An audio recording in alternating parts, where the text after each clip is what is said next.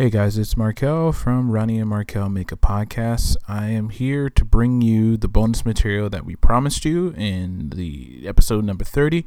And it's going to be two interviews, so you're in for a treat. Uh, the first interview is one that I did with uh, the guys at Black Mask, uh, and it's about their book Black Yes, that is the name of the title. No joke.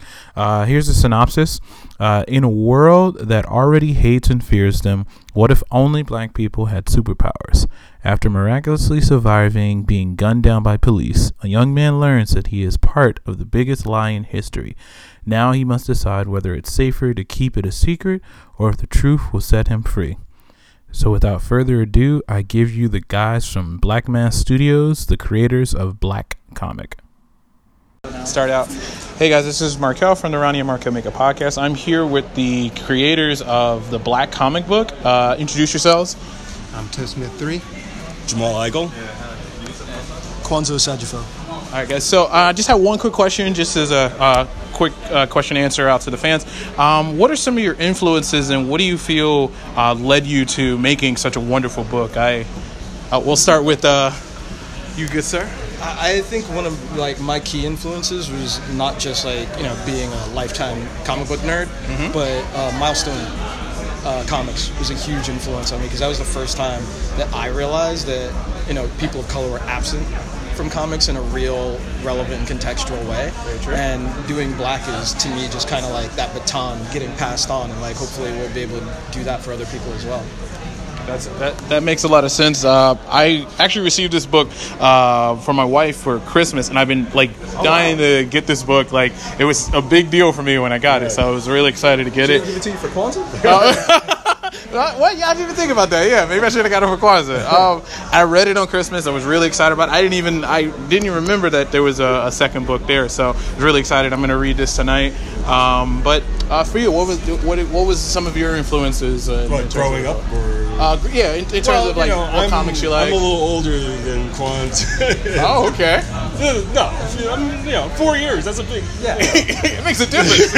it's like you so, were in eighth grade you know, my, when he was in twelve. yeah, know? yeah. My my biggest influences very early on was stuff like Richard Donner's Superman and you know, the greatest uh, American hero. but in terms of comics, you know, it, you know, like Kwanza, like very influenced by Milestone uh, universe. Got my, you know, one of my earliest gigs was working on Static.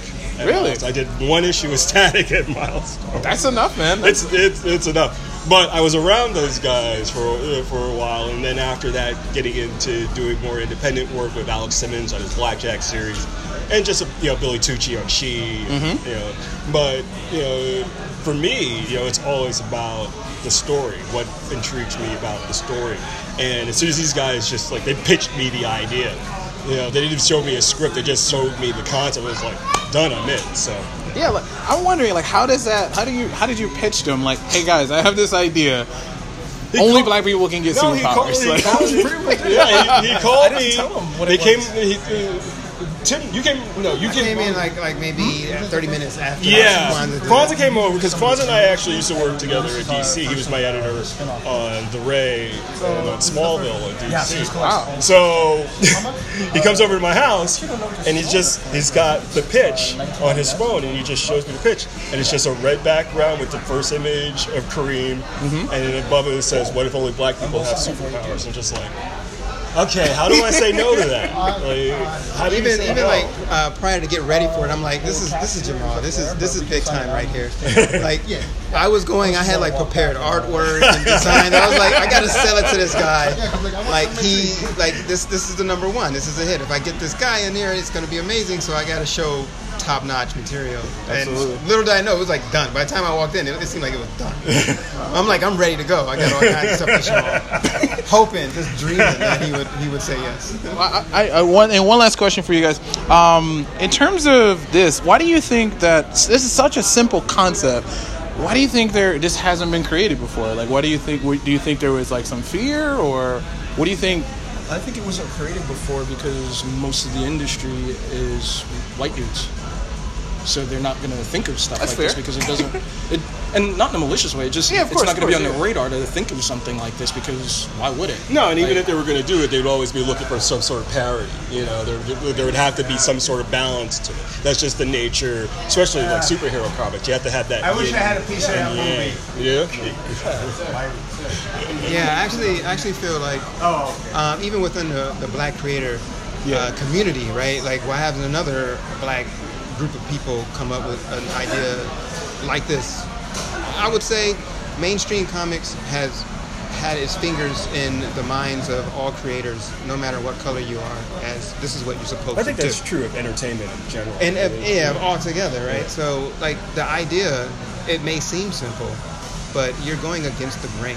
You're going hmm. against what the big companies are actually putting out, and wondering if it'll be a success. Plus, the level of talent and quality as well. I'm not saying that other black creators don't have that level of quality. That's not what I'm saying at all. What I'm saying we have experience in the comic industry and an idea. We, we, we knew what we had to do to make it happen. We've been in the mainstream industry long enough to see what we have wanted a story to be about and could actually perform. And you guys just decided to finally do it. Uh, guys, I really appreciate your time. Um, it's been a pleasure. Um, I gave you my card. This will appear on um, episode 30 of our show, so it's in about four weeks. Um, so if you guys want to listen to it, it's uh, Ronnie and Markel Make a Podcast. All right. Nice meeting you. Oh, uh, by the way, uh, also, would you like sign my book? Hey again, this is your boy Markel. I'm here with a small little snippet of a old clip from uh, Liam Neeson. Yes, I am talking about that Liam Neeson. Uh, he was promoting back in January a movie by the name of Commuter, uh, and I got a chance to ask him a question at a screening slash uh, Q and A. So, without further ado, my question to the great Liam Neeson. Uh, next question. Hi guys, I'm Markel. Um, my question is actually for Liam.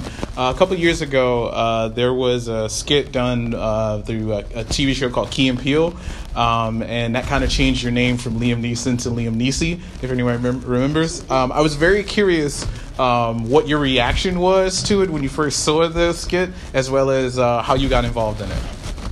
Uh, I love those guys. They're fantastic actors and very, very funny. And have you seen Jordan's Get Out? Have you seen that movie? Yes. Wow. Yes. It's pretty special. You know? um, I don't know how we got involved. I think we were. I was. We were doing a film with Joel Silver. Non-stop. Non-stop. That was it. And he was very big into Key and Peele. Mm-hmm. So we started watching them, and then he got them to ask me to do something on one of their skits to uh, publicize nonstop. I that's where it came from. You know. Joel Silver was a big Key and Peele fan. Yeah, yeah, yeah. I just like, love the image of Joel Silver forcing Key and Peele sketches onto Yeah. his actors.